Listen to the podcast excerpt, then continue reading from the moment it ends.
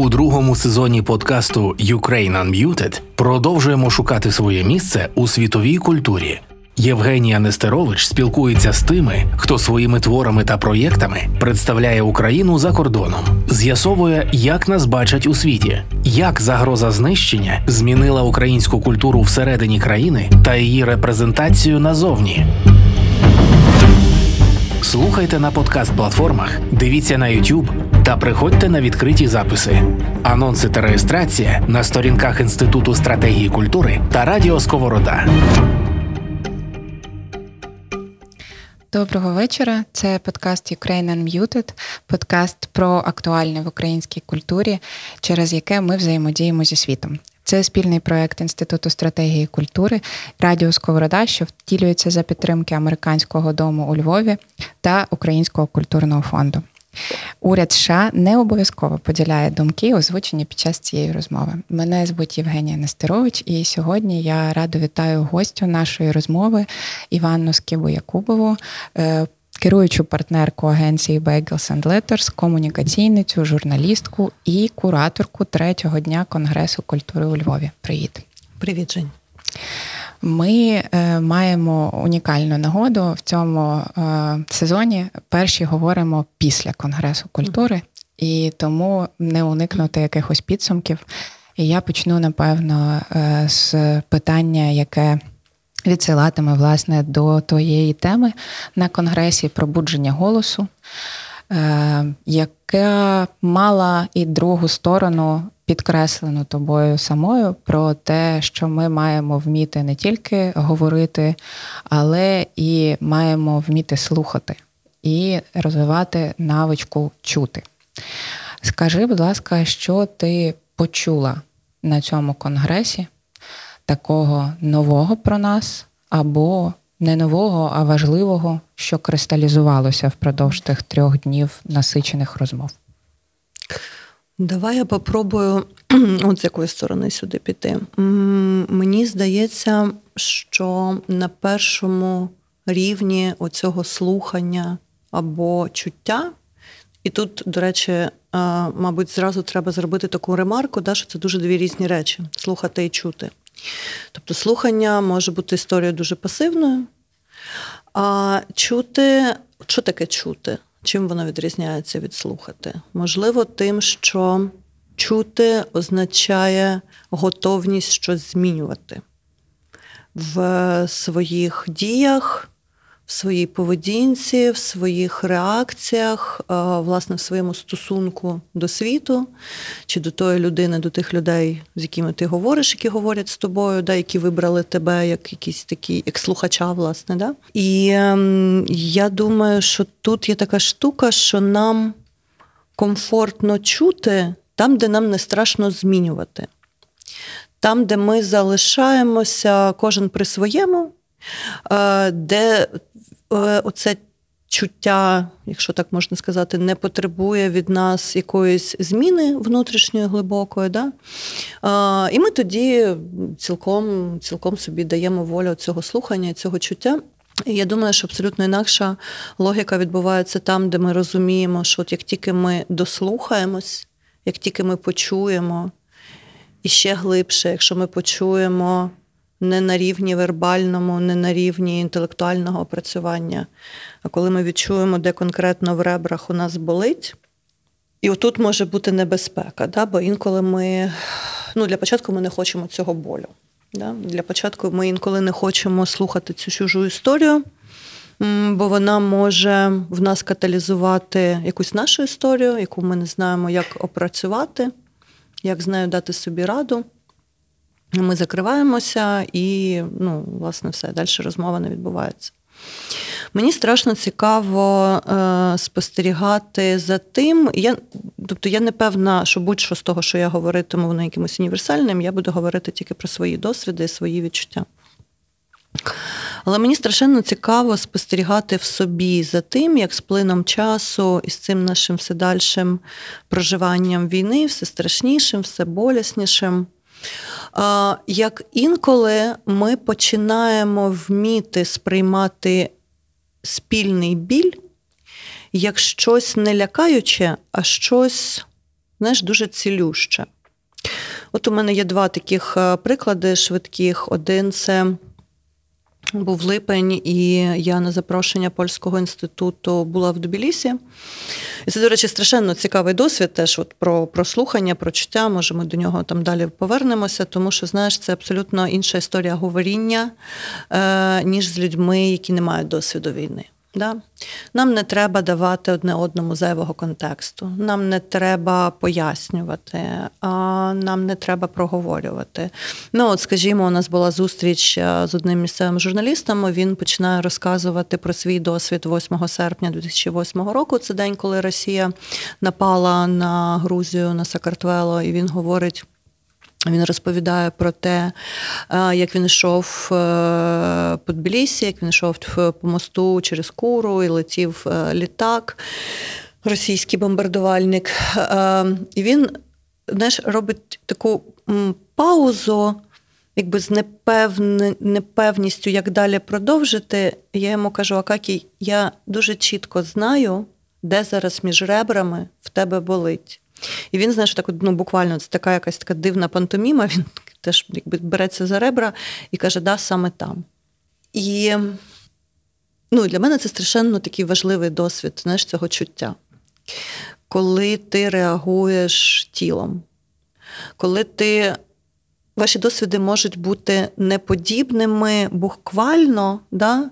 Але вони є подібними на якомусь верхньому рівні, да? Коли ми маємо ці спільні досвіди страху, приниження, невпевненості, непевності, розпуки, що хочеш, відчаю, безнадії, надії, зрештою.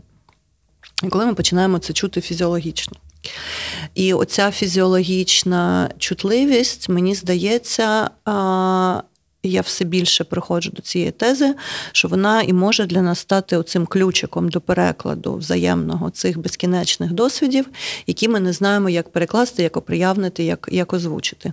І от буквально зараз я йшла сюди вже до тебе, і ми в переписці в чаті обмінялися двома текстами з Мирославою Барчук. Вона прочитала мій текст, написаний ще на п'ятий місяць війни великої, після, власне, після великого вторгнення, про життя у Харкові. І вона мені навзаєм надіслала свій текст, написаний приблизно в ті ж часи. Це було страшенно цікаво, знаєш, така подібність певних таких межових стовпів, через які ми вели себе і свого читача, тому що, скажімо, у неї теж є історія про виноград, який вижив. Або історія про те, як вона спить в гардеробі під час обстрілів в шовковій піжамі. Теж є історія про появу червоного, да, всі оці наші дивні червоні помади, які в мене, наприклад, з'явилися вперше в квітні двадцять другого року, да, як така ознака, ну, життя, такий маркер. І це часто таке страшенно неперекладне. Да, от коли ми часто приїжджаємо там десь за кордон, чи приїжджають іноземці, кажуть: боже, ви так добре всі виглядаєте. Халяра мать, а що ви чекали, що ми будемо ходити в партянках і, я не знаю, ну і в чому? Ми погано виглядаємо зсередини. І туди, може, інколи нам самим не хочеться дивитися. Да? Але оці маркери життя, оці, не знаю, там, туфлі, які ми можемо дозволити собі лягти, вдягти тільки на ліжку, тому що, ну, куди ти вийдеш в них за поріг, як ти будеш тікати в них від обстрілу, да? Якщо тобі ще когось треба там на собі тягти. Оці всі якісь маленькі розкошества. Вони є страшенно неперекладними для зовнішньої аудиторії і все більше такими... такими дзвіночками, да, з якими ми чуємо одна одну, одне одного тут.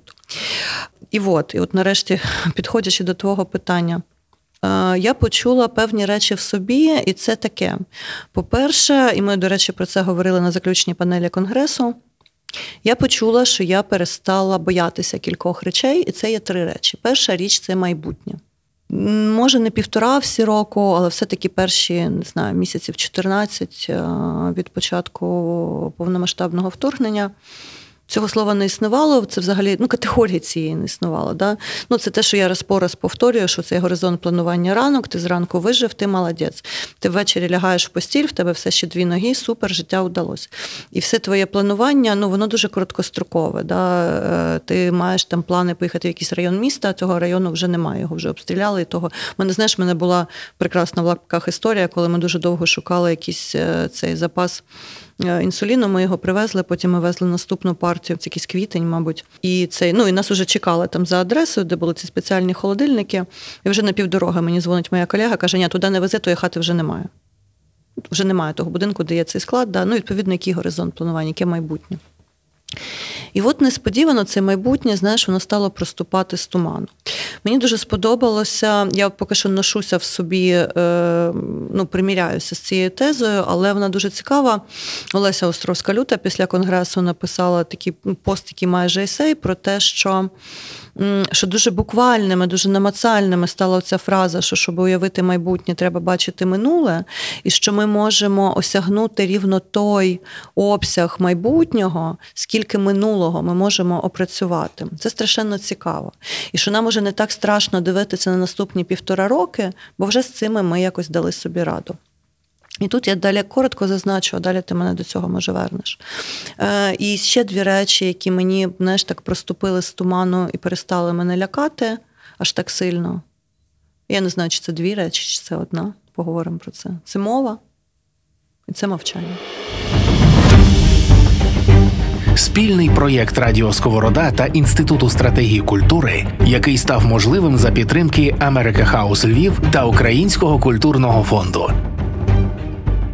Мова – це мова, якою ти говориш, чи мова, яка тебе оточує? Що саме ти Бог. маєш на увазі? Це мова як матерія. Це...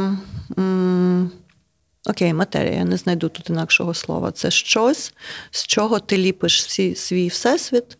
Ну, в мене так завжди було. Знаєш, я дитина, яка виросла серед словників. Словники були моїми Але першими іграшками. Але з чим пов'язаний цей страх? Вона підводить, вона тебе зраджує. В якийсь момент вона тебе зраджує. І у мене тут дуже цікаво і болюче збіглося, що це відбувалося паралельно в дуже приватному просторі, в дуже інтимному просторі, в просторі людських стосунків, коли е, все сказане виявлялося абсолютно інакше почутим, або мені здавалося, що воно інакше почутим. Да?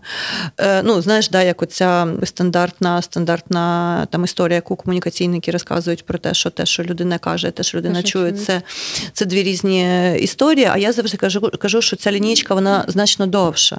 Бо є та річ, яку ти хотіла сказати, є річ, яку тобі здається, що ти сказала. Є річ, яку ти насправді сказала, да? А далі переходимо місток. Є річ, яку людина почула, є річ, яку людина запам'ятала, і річ, яку людина згадала потім, коли вона повернулася до цієї розмови. І це може бути як мінімум шість різних історій, і вони всі неподібні, і отут я колапсую. В якийсь момент я справді я перестала давати собі з цим раду. Яким чином мені з цих шести інших історій скласти слово «вічність»? Ну, тобто, як, ну, як з цими кубиками, які, цими цеглинками, які розпадаються, які вже не, не надаються, коли, знаєш, кожне слово е- підважене, м- перепрочитане і таке інше, як з цим давати собі раду? А це єдина матерія, з якою я взагалі коли-небудь мала справу. Я ні з чим ніколи не мала справу, окрім мови, окрім слова. Да? Ну, я, я так виросла. І раптом те єдине, що було твоєю територією безпеки, що тебе огортало і обнімало, тебе зраджує. А потім приходить велика війна. І вона перезбирує взагалі весь наш мовний апарат. Да? Ну, починаючи від якихось дуже простих речей, от я страшенно люблю цей вірш Остапа Славинського, де він пише, власне, про цю зміну мови, да, про такі дуже прості речі, як, наприклад, піон. Да? Ще два роки тому це була весняна квітка. А зараз це страшенна зброя масового ураження, яка там розбиває піврайону твого міста. Да? І ти вже ніколи не скажеш піон просто так. Ти вже ніколи не скажеш там «Ой, я вмираю». Ну, бо є люди, які в цей момент буквально вмирають. Та? Або там «я хочу тебе вбити», бо я хочу вбити не тебе, очевидно. Та? Там, чи «мене бомбить». Ну, тобто відбуваються, відбуваються ще такі штуки. А потім відбувається, знову ж таки, оця складність перепрацювання досвідів. Ну, я багато про це говорила і говорю, я ще раз повторюся, знаєш, ці досвіди, які закарбовані тілесно, які, ну, тобто це тіло твоє реагує, да? Коли вночі ти виштовхуєш близьку людину з ліжка тільки тому, що тобі почувся звук, звук прильоту. Да? Це ж не, не, не реакція розуму, це реакція, власне, твоєї лімбічної системи, чи що воно там, як воно там влаштовує. І е, як цей досвід перекласти? А далі ми йдемо глибше. А як нам перекласти те, про що ми мовчимо? Але парадоксально ти говориш, що ти перестала боятися мови і перестала боятися мовчання. Давай так, я почала переставати. Будемо будем так обережно. Да, і я, і мені, знаєш, в мене немає зараз готової відповіді, чому. Я, давай попробую. Е, і для мови, і для мовчання мусить бути певний safe space, мусить бути територія безпеки. Да? Це все, ми взагалі зараз страшенно потребуємо території безпеки, да? Навіть бодай на дихання. І розуміння того, що поруч з тобою є людина чи люди, яким так само страшно, які так само не можуть дати собі раду, які так само не впевнені в тому, що вони говорять, а отже, вони тебе за це пробачають. Не з барського плеча, да, таке типу це пробачення, яке, ну, well, окей. А з таким абсолютним оцим от болем між, між ребрами, коли ти розумієш, що, ну, і ти так само не можеш говорити. А, тут цікаво далі зазирнути в якісь глибші досвіди. От я говорила на цій нашій панелі про мовчання, що я модерувала, про те, що я, мабуть, стала діда свого розуміти, який вернувся в сорок п'ятому з-під Берліна і ні чорта не розказував. Ну так, хіба якусь баєчку про те, як вони в бункері жарену картошку знайшли. Ніколи він не розказував. І я зараз починаю розуміти, що, ну, чому? Тому що, очевидно, були речі...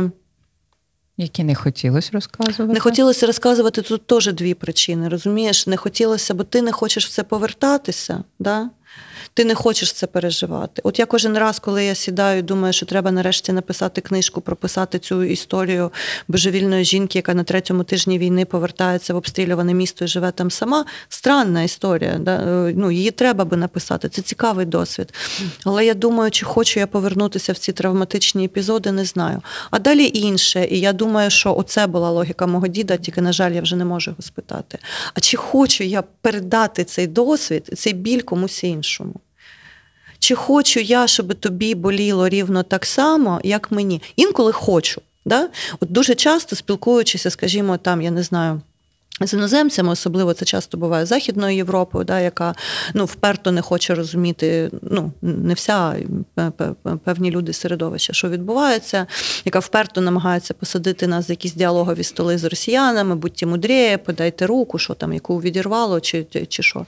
Отут інколи треба зробити боляче, ну, прям треба зробити боляче, знайти цю больову точку і впхати туди, і дивитися, що буде. І це не універсальна відповідь. І тут я говорю, і сама в собі не впевнена, що я говорю. І, до речі, на, теж на одній з панелей Конгресу, да, наша з тобою подруга Оленка Апчел, яка зараз очолює найбільший німецький театральний фестиваль «Театр Трефен», вона якби дуже чітко говорила про те, що коли ми виходимо на таку надмірність емоцій, на надмірну щирість і відкритість, несподівано слухач закриваються, очі і вуха закриваються. Бо це занадто. Бо це занадто. Бо це too sensitive content. Вони не хочуть цього чути і знати. І ми постійно балансуємо, тому що якісь такі, ну, суто раціональні, інтелектуальні речі, їх недостатньо, вони не спрацьовують. Ми виходимо на емоційні історії, людина закривається. Ну, добре, ми це знаємо, не знаю, з роботи над соціальною рекламою, скажімо, так завжди було. Да? Так знають всі, хто намагався коли-небудь зробити там банери про перевищення швидкості.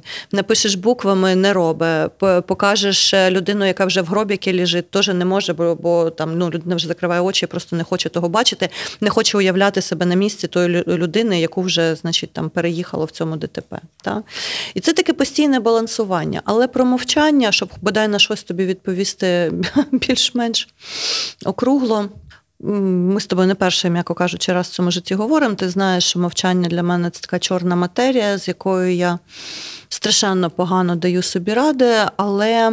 Тут же теж треба визнавати, що дуже часто мовчання є, знаєш, такою майже лікарняною тихою палатою в літній психіатричній клініці, такою територією безпеки, де ти можеш просто побути.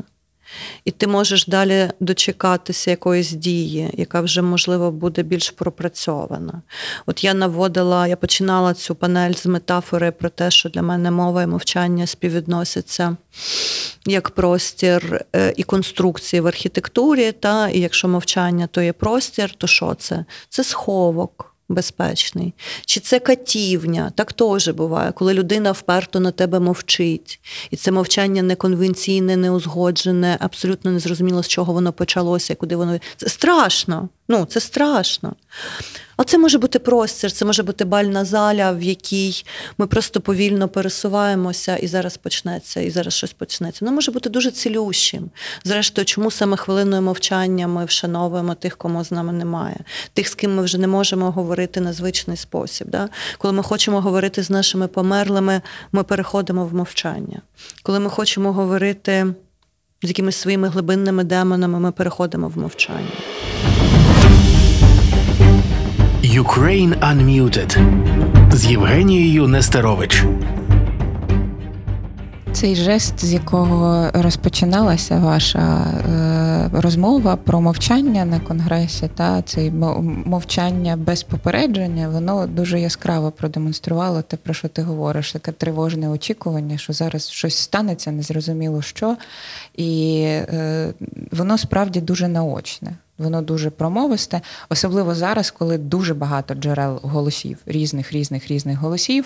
І незважаючи на те, що з одного боку ми перебуваємо ніби в такому дуже стиснутому інформаційному полі там єдиного е- марафону, ми водночас всі перебуваємо в дуже поліфонічному і крикливому полі соцмереж, які створюють такий білий шум. Ну, ти просто, якщо відкриваєш Фейсбук, зразу таке відчуття, що на тебе це вихлюпується і кричить. Та, і кричить на різні голоси. Десь хтось намагається це спокійніше, якось виваженіше говорити. Але в цьому... мовчання, ну, воно не воно непомітне, його нема. Тобто там немає для цього місця, і, в принципі, так, якщо ти не заявляєш свою присутність, тебе наче і, і нема в цьому просторі. І водночас на цій вашій розмові під час конгресу прозвучала дуже цікава для мене теза про те, що про те, про що не виходить говорити, та про що можна тільки мовчати, можна також висловлюватися мовою мистецтва. Це була теза Романа Кетчура. І вона видалась мені дуже цікавою, бо я з цієї точки зору на мистецтво якось не, не дивилася. Не дивилася. Та, угу. Мені здавалося, що це якраз угу. бажання висловитися, просто угу. люди володіють іншою мовою. Угу. Скажи мені зі свого досвіду, якби читання, сприйняття різних-різних культурних проєктів, творів впродовж останніх вісімнадцяти місяців, угу. чи сприймала ти це як таку е, спробу проговорити те, про що ми не можемо говорити? Ох, тут все зараз буде складно. Е, ну, знаєш, давай я почну, мабуть, з того, що ти, як це колишня дружина музиканта і взагалі освічена інтелігентна жінка, точно знаєш, що поліфонія, какафонія і крик з усіх боків – це три різні концепції. І мені здається, що ну, тут ти абсолютно права, ми ну, все ще дуже часто перебуваємо в царині, в площині какафонії, а не в царині поліфонії, да? Тому що поліфонія – це про, про чутність кожного голосу, правда? І... Боже, зараз піду шляхом ще одної хибної метафори, але от щось на мені крутиться в який день вже підряд, про те, що ми є такі, знаєш, заручники евклідової геометрії. Нас учили, що є центр і периферія. Да? І от це питання, я його теж ставила на конгресі під час панелі про те, як ми говоримо з так званим глобальним півднем. Я страшенно не люблю, знову ж таки, це називання глобальний південь, бо це не про поліфонію, це про моноліт. Тут немає голосів. Це не поліфонічна конструкція. Східна Європа. Або Східна Європа, да? Або щось, або жінки. Е, так от, я говорила про те, що а як би нам вийти за межі цієї евклідової геометрії, таким чином, щоб поставити кожну історію в центр, точніше, щоб поставити свою історію в центр, так, щоб кожна інша історія теж перебувала в центрі. Я думаю, що якщо зараз почати про це думати всерйоз, можна зійти з ума, чому божеволюють більшість там хороших видатних математиків і фізиків. Але, ну, окей, дамо цьому право бути як метафору. Як нам почути кожну історію, та? До речі, це... От, я буду тобі продовжувати відповідати на твоє перше питання, що я почула на конгресі. Да? От зараз воно з мене почне проростати. Скажімо, у мене на панелі про мовчання Була прекрасна спікерка, чудова письменниця і дуже ціннісна правозахисниця Лариса Денисенко, з якою мені страшенно цікаво було говорити, яку завжди цікаво слухати, хоча ми з нею в багатьох речах розходимося. Скажімо, вона, на відміну від мене, є прихильницею наявності і ієрархії досвідів. Натомість я завжди кажу, що ми не маємо права вибудовувати ієрархію досвідів і говорити про те, що чийсь досвід важливіший, чийсь менш важливий, чийсь більш болі. Тобто, як тільки ми починаємо мірятися, мені здається, що це дорога просто в прірву. З іншого боку, я розумію, про що вона говорить, і я теж про це думаю, і... Бо вона працює з особливими вона темами. Вона працює з особливими так. темами, і я розумію, що справді, знаєш, є... Є історії, до яких, ох, які мені навіть страшно собі уявити і впустити їх в поле свого цього фізіологічного відчування. Да? До речі, от ми зараз про Конгрес, а я ще часто апелюю до досвіду книжкового арсеналу, да, цьогорічного. Ну, тому що це все, це все одна історія, історія про спільноту, яка просто отако рухається, щоб набутися, щоб просто побути спільно. І е, я в один з днів я пішла на панель, яку ще кілька років тому можна складно було б уявити на книжковому фестивалі, бо це не була панель з літераторками чи перекладачами-перекладачками. Е, це були жінки, які пройшли російський полон. Я дуже давно так не плакала, як я плакала на цій панелі. При тому, що, ну, очевидно, в мене немає досвіду полону. Та?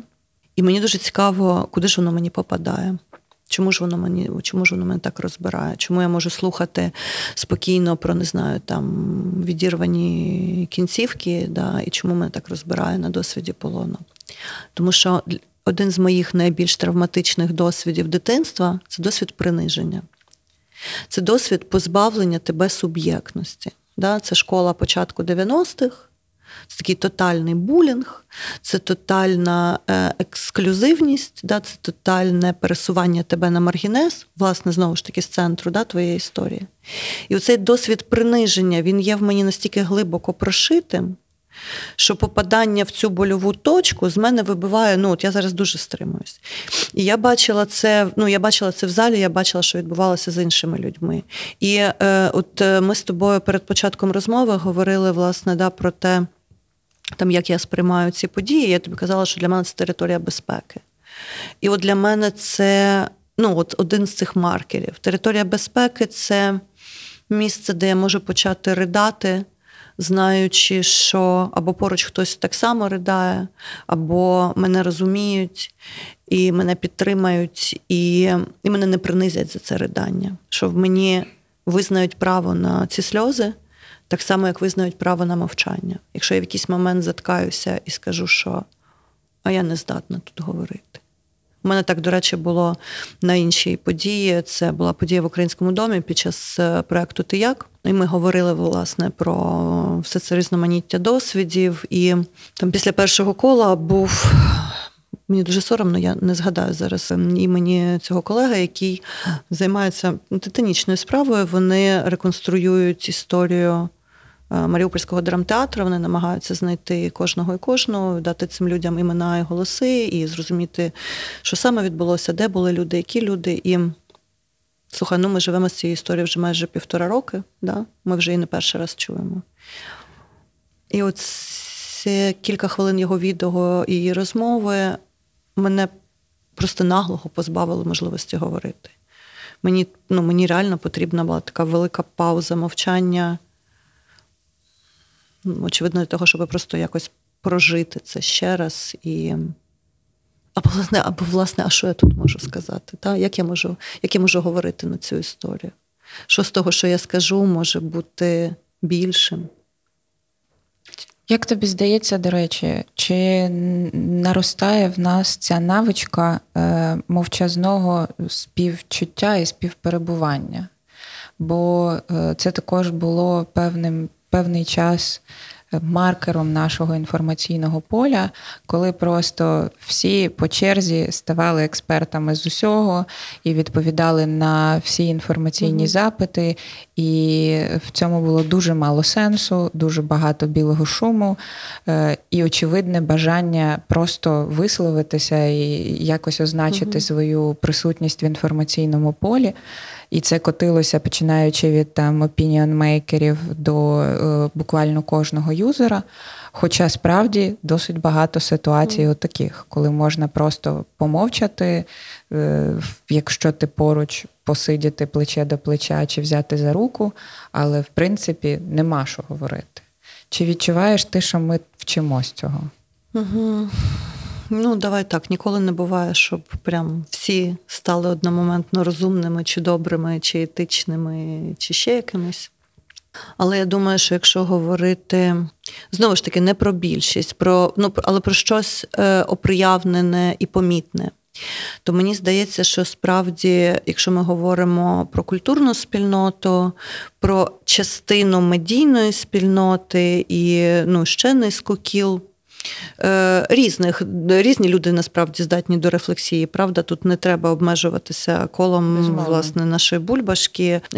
Але, от, ну, окей, давай назвемо це так, що це ми говоримо, в принципі, про людей, здатних до рефлексії і до цього чуття. Мені здається, що ми справді стали значно обережнішими, що ми значно рідше дозволяємо собі вискочити, як Пилип з конопель, і там немедленно пожартувати всі наші смішні жарти, бо а що людина не переживе, що вона вмирає від того, що я пожартую, та інколи вмирає. Ми це вже знаємо. Ми знаємо це по собі, що, да, що якась необережна фраза може нас практично знищити. Власне, от ти, коли мене представляла і говорила про те, чим займаюся, да, а я з цього понеділка, власне, стала ще викладати ВУКУ на кафедрі культурології, страшенно цим тішуся. До речі, страшенно тішуся цією співзвучністю і дуже несподіваним для мене відчуттям, що з цих хотіла сказати дітей, але окей, з цих молодих жінок скоро будуть свої. Що це будуть люди, які будуть частиною спільноти.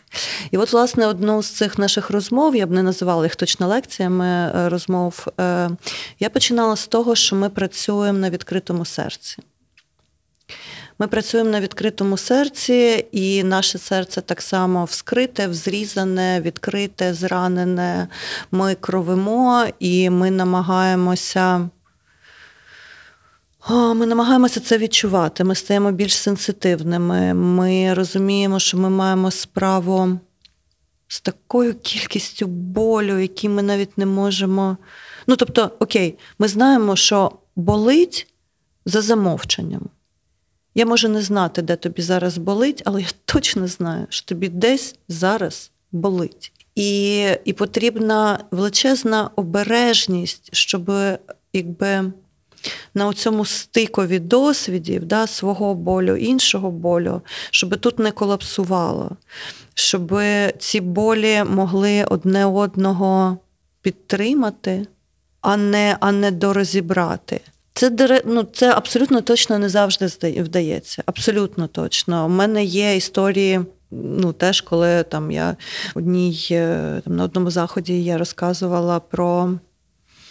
своє журналістське розслідування і адвокаційну кампанію про незаконні поховання в Харкові, да, де люди були поховані з порушенням гідності. Я пішла глибше в розказування цієї історії, ніж я це роблю зараз. І в мене одна дівчинка просто вийшла з аудиторії, вже не повернулася. Бо в цій історії були в тому числі військові поховані, а в неї служив чоловік чи хлопець на фронті, я про це не знала, і вона це дуже близько читала. От, і, і, знаєш, з одного боку я була... Ну, тобто, моя перша була реакція, і десь вона в мені досі лишається, про те, що тут теж, знаєш, тут теж треба бути чесними з собою. Ми не просто працюємо на відкритому серці, ми знаходимося, те, що ти казала, в цій какафонії, і не просто в какафонії, а на нас з кожного кутка вистрибує щось болюче. Ми не можемо дати дисклеймер до, до всього. До всього. дав цей коментар до реальності у вигляді дисклеймера. Ми не можемо в стрічці новин отако в кожному заголовку написати: «Товариші, а вам тут заболіт». Та заболіт, звісно. Просто незрозуміло, кому де.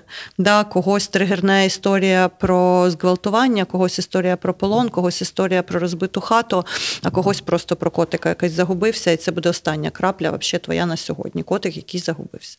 І ми маємо розуміти, що нам може бути боляче, і ну, мені здається, важливим тут не звинувачувати людину чи ситуацію, яка зробила тобі боляче, але натомість той, хто говорить, та, має це дуже чітко, дуже чітко відчувати. У нас з тобою зранку сьогодні був цікавий епізод, і повертаючи до твого питання про мистецтво, можна я до нього апелюю. Да, я написала якби текст, в якому частина присвячена світовідчуттю жінки, в якої хтось загинув на полі бою. Да? І я насправді не знаю, як я наважилась це прописати, бо це не моя історія, це, скажімо, моє уявлення про уявлення. І коли я це написала, ну, воно якось виписалося, це не те, що я планувала, це от, ну, таке, знаєш, це поетичне камлання, якесь з тебе вийшло, і ти таки дивишся, що з цим робити. І да, я прийшла до тебе, спитала, як тобі здається, чи якщо я його оприлюдню, чи я не потопчуся комусь по голові, чи це не буде знеціненням, приниженням, чи це не порушує етику, чи це не порушує етику, чи я не починаю розковирювати, значить, свої чужі вавки, тикати їх там в обличчя і таке інше. На що ти, як мені здається, дала мені єдину можливу відповідь про те, що спитай когось з більш релевантним досвідом, да? І це дуже важко, насправді, спитати людину з релевантним досвідом, бо це важкий досвід. Да? І тут, знову ж таки, про територію безпеки, про те, чи стане в тобі сили достатньо обійняти цю людину, підступитися з цим питанням, да? Не там: «Кать, слиш, я тут стіх написала, скажи, що думаєш». Весь час, коли ти от зараз про це говориш, я собі в голові крутиться ця лікарська максима про не нашкодити, про, про не нашкодь. І в комунікаціях, справді, впродовж останніх там півтора року, це дуже важливе правило, якого, принаймні, я намагаюсь весь час дотримуватися, uh-huh. в сенсі чи кинути, чи те, що я збираюся публічно висловити, нікому не нашкодить. Але з іншого боку, у цієї позиції є друга сторона, в якій ти боїшся сказати щось, щоб когось не ранити. І таким чином разом ця спільнота, це безпечне середовище, говорить тільки безпечні речі. І це великий ризик теж. І тут, якщо ми вже вдаємось до якихось медичних метафор, то, ну, хірургія – це ніколи неприємно. І тут, знову ж таки, треба бути дуже обережними, але все-таки під час, не під час, а періодично, час від часу, дуже сміливими. І інколи треба робити боляче, і боляче самим собі в тому числі, да? Тому що інакше буде загнивання. Е, є речі, про які говорити нестерпно, але мовчання про ці речі може призвести до ще більш нестерпних наслідків. Е, Ну, слухай, от одна з таких най, найменш пропрацьованих нами тем, хоча почалося це ще в дві тисячі чотирнадцятому році, я дуже чітко пам'ятаю цей перший епізод, я до нього періодично апелюю в своїх якихось, ну, таких розмовах. Це була ситуація, коли мій товариш, який служив в батальйоні Донбас, подзвонив мені і сказав, що є величезна кількість випадків мародерства на наших блокпостах з нашого боку. І що про це треба говорити, що з цим треба робити. Моя перша відрухова реакція була: не той во. То сакральна корова, українська армія, не чіпай, не десакралізуй, це те, що ми маємо поховати, прикрити килимами, все. Я ніч погано спала, і зранку я прокинулася і зрозуміла, ну, що тоді можна війну закінчувати, тоді можна просто лягати під рашку і йти за її наративами. А, тому що якщо ми не проходимо, не проходимо випробування правдою, за що ми тоді боремось? Як ми це, як ми це полагодимо? Да? Як, як, як ми це полікуємо, якщо ми це не покажемо?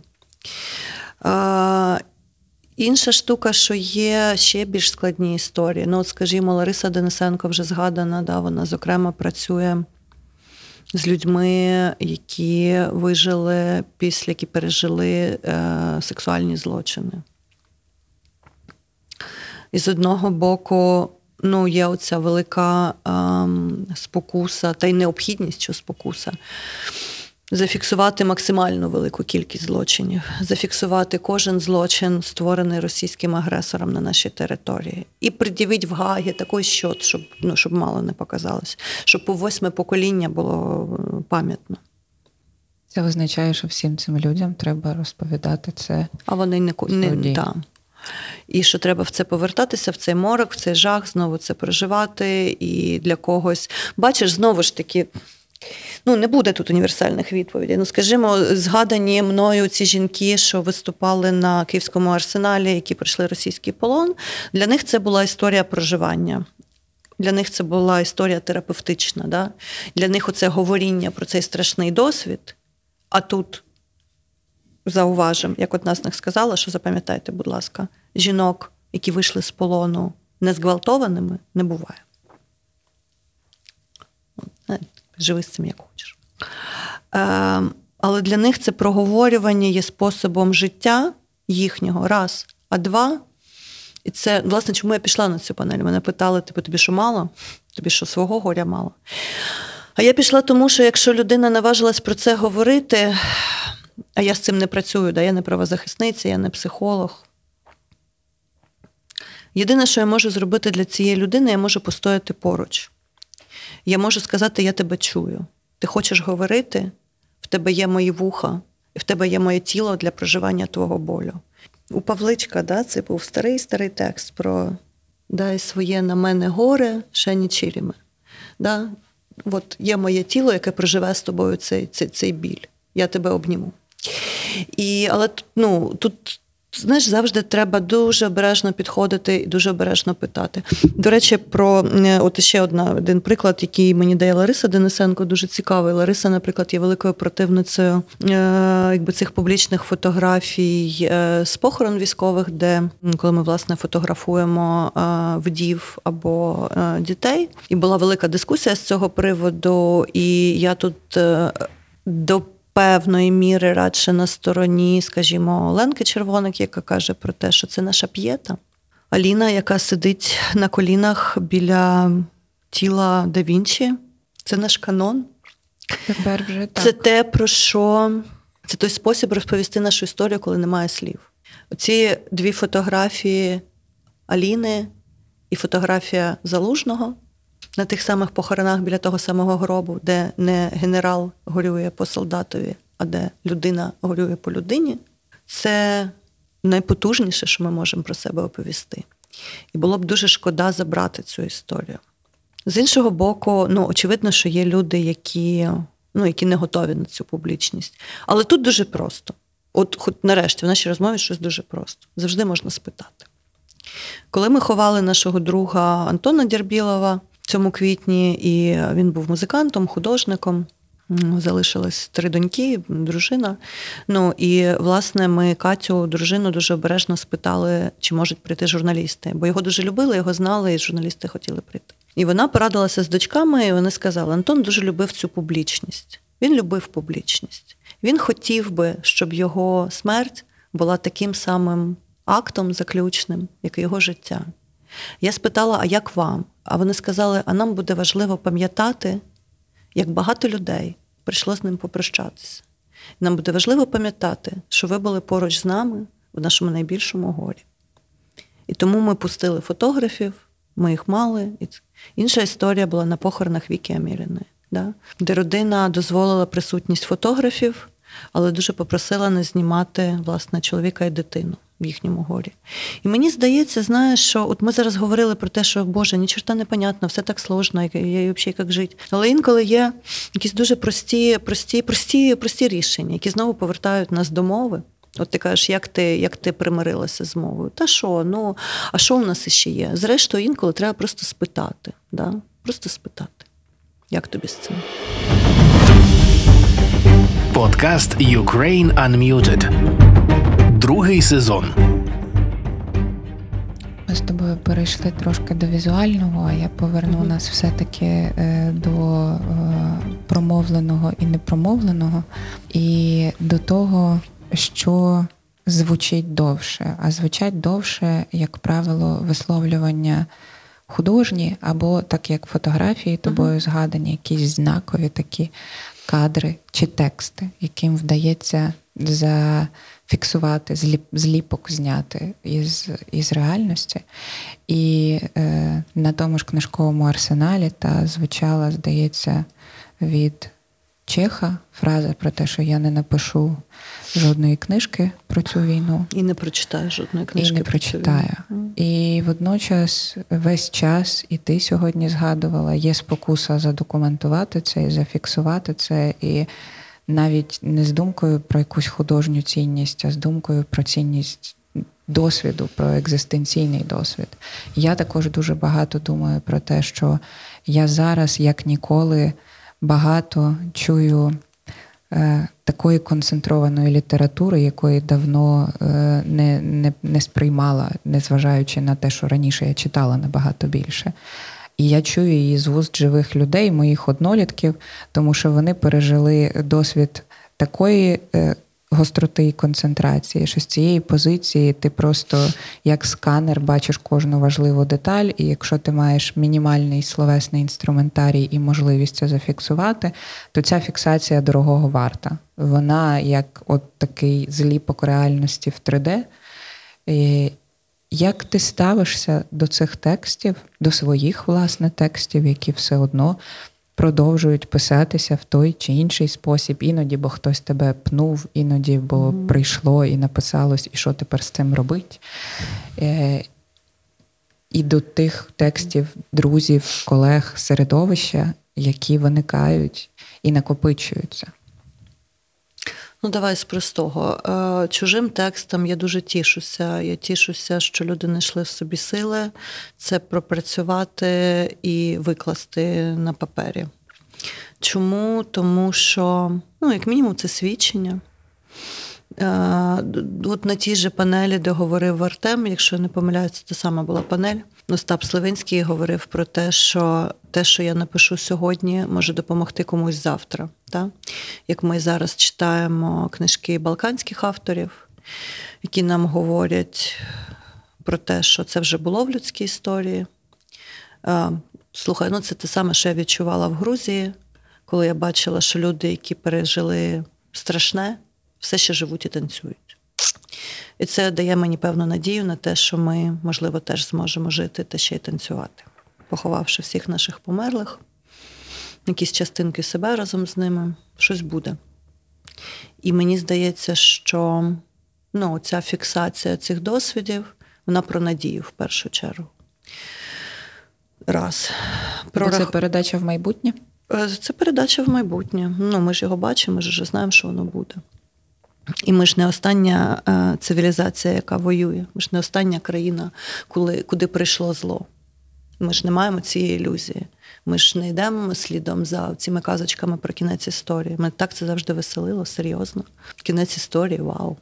Це юридична штука абсолютно. Да? Це фіксація власних злочинів, те, що я казала про щот, який ми пред'явимо в Гагі. На Маріупольському трибуналі. А, це... терапевтична річ, знову ж таки, особливо, якщо вона терапевтична для того, хто, для того, хто пише.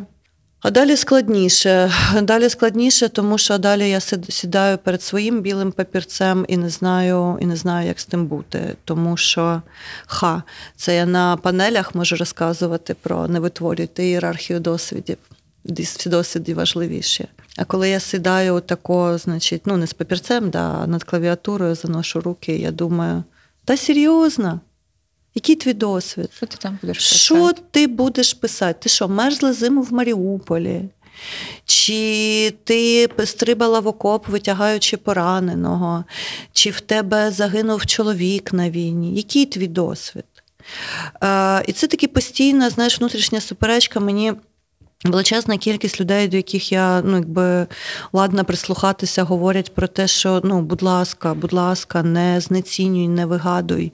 І що з точки зору so-called нормального світу, якогось там цивілізованого мирного буття. Знову ж таки, да, історія про жінку, яка вертається в обстрілюване місто, перед тим вивезши там своїх старих і живе, значить, в цьому, ну, в цьому всьому. Ну, це важливий досвід. Ну, чому ти вернулася, що ти там робила, що відбувалося з тобою як з жінкою, з тобою як з людиною, з тобою як з авторкою, що ти бачила, що ти чула. Це важливо, зафіксуй це. Зрештою, є прекрасні щоденники Астрід Лінгрен, це була перша книжка, яку я прочитала під час повномасштабного вторгнення, це був вже десь травень. Вона живе в Швеції, яка є нейтральною країною. На неї не падають бомби, да? А при цьому це фантастичне свідчення епохи, без якого, от що важливо, знаєш, от я щас намацала, без якого повна картинка не складається, якийсь пазлик відсутній, бо якщо ми про поліфонію, Боже, це що, я сьогодні ввечері прийду і почну щось писати, щось воно до того йде. Якщо ми про поліфонію, то очевидно, що кожен голос має бути, ця кількість голосів цю різних. Замість тебе ніхто цю партію замість мене ніхто не зіграє, бо ми, ну, це моє життя, ніхто замість мене не проживає, вже не прожив. І якщо не буде цієї історії, та, власне, ми ж намагаємося не створювати і тотальний мартиролог. Я, знаєш, як зараз ніби так от слухаю себе, як наче шукаю собі індульгенцію певною мірою до цього писання. Але я думаю, що в цьому є, в цьому є певна правда. Тобто, ну, хіба те, скажімо, як ви проживаєте цю історію у Львові за тисячу кілометрів, чи скільки тут є від до кордону, дев'ятсот, е, так, ну, хіба воно не цінне? Хіба твоє життя залишилось таким же, як було? Хіба твоя дитина не знає слова «війна»? Хіба ти можеш їм пробачити, що в лексиконі твоєї дитини є слово «війна»? Ну, ці зміни реальності, власне, відбулися всюди, і мені здається, що це ще одна історія, яка поєднує е, досвіди українок, українців, де б вони не опинилися під час повномасштабного вторгнення. Це те, що їхнє життя не, не лишилося таким, як було. Навіть якщо вони відчайдушно роблять спроби це якось усунути, це практично неможливо. І, наприклад, з мого кола жінок переважно все-таки з дітьми, які вимушені були переїхати, незважаючи на їхні, я так скажу, їхні обставини, в яких вони живуть, там рівень комфорту цих обставин чи дискомфорту не так сильно впливає на їх психоемоційний стан, як те, що відбувається в Україні, чи з Україною, чи з людьми їхніми рідними, які тут в Україні. І вони цей зв'язок емоційний, тримають, він, він тримає їх в такому самому напруженні, а може або іноді і в більшому. більшому, через те, що вони не тут. І я добре пам'ятаю це відчуття ще там в тринадцятому році, в чотирнадцятому, коли мені довелося опинитися за кордоном, коли тут починався уже відверто насильницький двіж на Майдані, які, які це були переживання набагато більше, ніж коли ти був там. Як реагують дівчата, які опиняються за кордоном, коли тут, не дай Боже, лишилися діти, і починаються обстріли. І ця від, відсутність фізична, може, ще більше провокує присутність твою ментальну тут і бажання е, бути тут. І це, це поле е, зміни, воно набагато ширше навіть, ніж Україна зараз. Бо маса людей знаходяться поза її межами, але все одно продовжують це відчувати. Навіть якщо вони це заперечують, навіть якщо це е, йде в зворотній бік і замість якоїсь солідаризації викликає там ефект е, скасування і заперечення. Знаєш, за що я тут зачеплюся, а потім перейду до людей непочутих. Це про фізичну присутність. Та? Фізична присутність, от якщо ми говоримо про різні способи мови, фізична присутність дуже часто є взагалі страшенно, ну, важливою багато для чого. Ну, скажімо, я недавно сказала одній близькій людині, з якою ми живемо в різних містах, і, очевидно, наша комунікація є позбавленою цієї тілесної присутності, що все, що я хотіла би сказати тобі далі, виходить за межі вербального апарату і потребує можливості дотику. Все, що тобі далі можу сказати, я тобі можу сказати тільки дотиком. І е, те саме у мене, наприклад, відбулося в стосунку з моїм містом. Да, чому я вернулася? У мене не було цього дотику. Ну, це дуже смішно, як ніби я вернуся і буду тримати небо над своїм містом. Ну, без ну, але ж ти притулялась до Держпрома? Та, ну, я його цілувала, не кажіть нікому. Е, я притулялася буквально фізично, я перші місяці я не могла виїжджати з міста, мені здавалося, що як не буде там моєї фізичної присутності, то щось станеться, що я не втримаю. А далі ще простіше, коли ти не знаєш, що робити, ну, то роби руками. Да? Це взагалі прекрасна порада на всі випадки життя. Іди, грузи, пакуй, носи, витягай, перенось. Ну, хіба це не говоріння? Прекрасний Кшиштоф Чижевський, польський поет-інтелектуал, який був на конгресі в перший день у Остапа в панелі, він сказав прекрасну фразу про те, що поезія, безперечно, є дією, поезія є актом, але дуже часто дія теж є поезією. І коли ми спостерігали, ну що значить спостерігали, не спостерігали, а насілі рядом, за тим, як, скажімо, перші місяці війни працювали в Харкові наші друзі-поети Олег Каданов або Сергій Жадан, або Наталка Маренчак, то те, що вони робили буквально руками і роблять далі, і роблять далі, хіба це не було, хіба це не було таким самим потужним, як їхня поезія? І, власне, це про способи, способи говоріння. Дуже часто говоріння може бути от таким. Мені там трошки складніше в полі, в яке ти мене хотіла завести півгодини тому, про там різні форми мистецтва, да, там, в тому числі візуального, яким ми говоримо. Ну, що для мене це про мову, для мене це не про мовчання. От якби що, відповідаючи тобі на це питання, для мене це все одно акт говоріння. Для мене будь-який мистецький твір, він витворює все-таки простір говоріння. Трошки інша історія з музикою, бо я в ній попадаю в своє мовчання, і тому я досі не можу слухати музику, я під час цієї війни практично не слухаю. Бо музика, мені, музика для мене витворює цей кабінет мовчання, цього про сторон, тобто я затикаюся, затикається десь мій внутрішній діалог, а потім починається новий на такому тілесному рівні, що я його, я його не можу пропрацювати. Да? Мені починає боліти в тих містах, в місцях, які я поки що, ну, я поки що не хочу, ну, не хочу чіпати. Да? Якщо це буде, ладно, якщо це буде горе, якщо це буде радість, що я з нею зроблю, як я її пропрацюю? Якщо це буде така радість, як до двадцять четвертого, да? І таке інше. А про непочутих людей... Ми з тобою про це теж говорили, про там, в тому числі наших подруг, які живуть зараз в Німеччині, які кожен раз, коли нам починають говорити до нас щось про свій якийсь травматичний досвід, в якийсь момент тако затикаються, кажуть, боже, боже, що ж я тобі жалююся, ти ж там у Харкові. І ти їм кажеш, дівчата, я залишилась в своїй зоні комфорту, стоп. Зі мною все в порядку. Ну як, з нами з усіма не в порядку, але це був мій свідомий вибір. Я мала можливість виїхати. І не треба мене за це жаліти. Мене не треба за це жаліти, справа не в тому. Вам болить, плачте, дозвольте собі це. Розкажіть мені про свій біль і про свій досвід, це не знецінює мого. Але ж ти розумієш, що те, що вони так говорять і затикаються, це означає, що сформувався комунікаційний сформувався, спейс, в якому безперечно. Вони так почуваються. Так я тобі більше скажу. Ми дуже часто собі дорікаємо під собою, я маю на увазі людей, які є тут на теренах України, що ми сформували цей простір, і, і це теж до певної міри правда. Да? А де ці голоси? Ну, чи вони оприявнені? Що ми розуміємо про ті мільйони людей, які виїхали? Чи ми, скільки історій цих жінок ми знаємо? Чи ми розрізняємо ситуацію, в яких опинилися люди, не знаю, в Чехії, в Німеччині і в Голландії, в Нідерландах? Чи ми розуміємо, що це три різних історії? А далі вони дробляться на цей сад безкінечних тропинок. Але дай я тут договорю одну річ. Е, оця фігура замовчення, вона генерується всередині цих, е, тут сказати б спільнот, але вони не стали спільнот. Ну, от, скажімо, там наша з тобою спільна подруга Настя, яка живе в Берліні, вона каже, що, знаєте, де категорично не можна жалітися. Це в наших локальних берлінських емігрантських чатиках, так. Де тебе заткаєш кожна своя українка і скаже «циц!».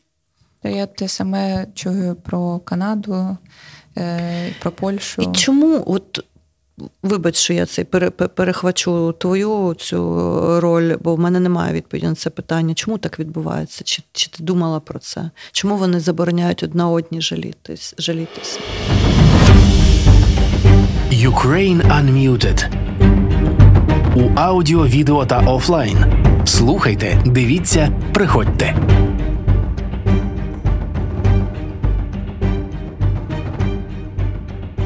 Ну, по-перше, мені здається, тут е, був теж період, коли ми були в такому стані. На початку повномасштабної агресії я пам'ятаю якісь такі моменти, е, коли е, з'являлася якась, зазвичай, Фейсбук-публікація такого занепадницького, назвімо це, настрою.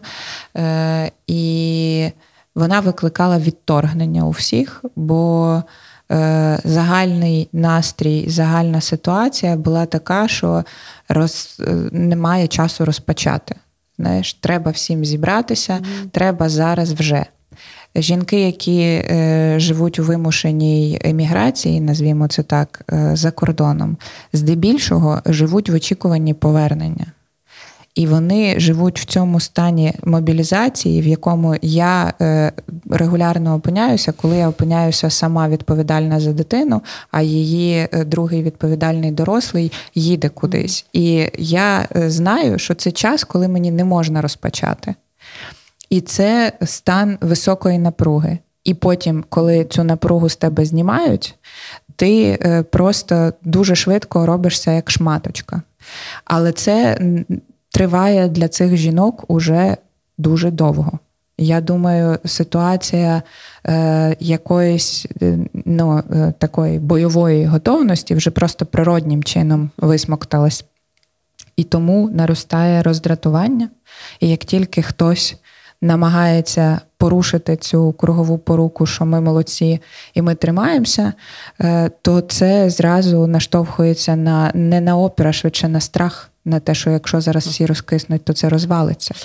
Це дуже цікаво. Знаєш, от, е, ти попередньо питала, чи я відчуваю якийсь шифт, якусь зміну в риториці нашого говоріння, да, і, ну, чи справді там ця наша культурна спільнота, чи вона є для мене простором безпеки.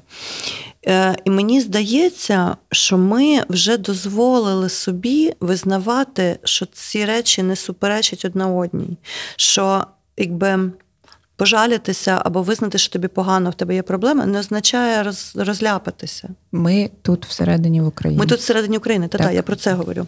Що ми оце зрозуміли, що ти, що ти, звісно, залізобетонна, але ти жива.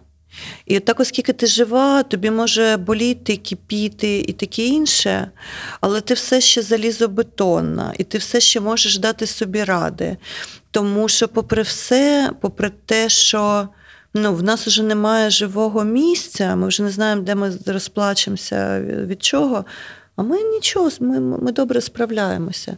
І мені страшенно хочеться знайти якийсь цей спосіб поговорити з нашими подругами в інших країнах про це, про те, що можна і треба. Можна сказати «мені погано», можна визнати, що... Ну, не те, що можна, ну, просто конче, докорінно, доскону, необхідно визнати, що кожній, кожному з нас станом на сьогодні по-своєму погано.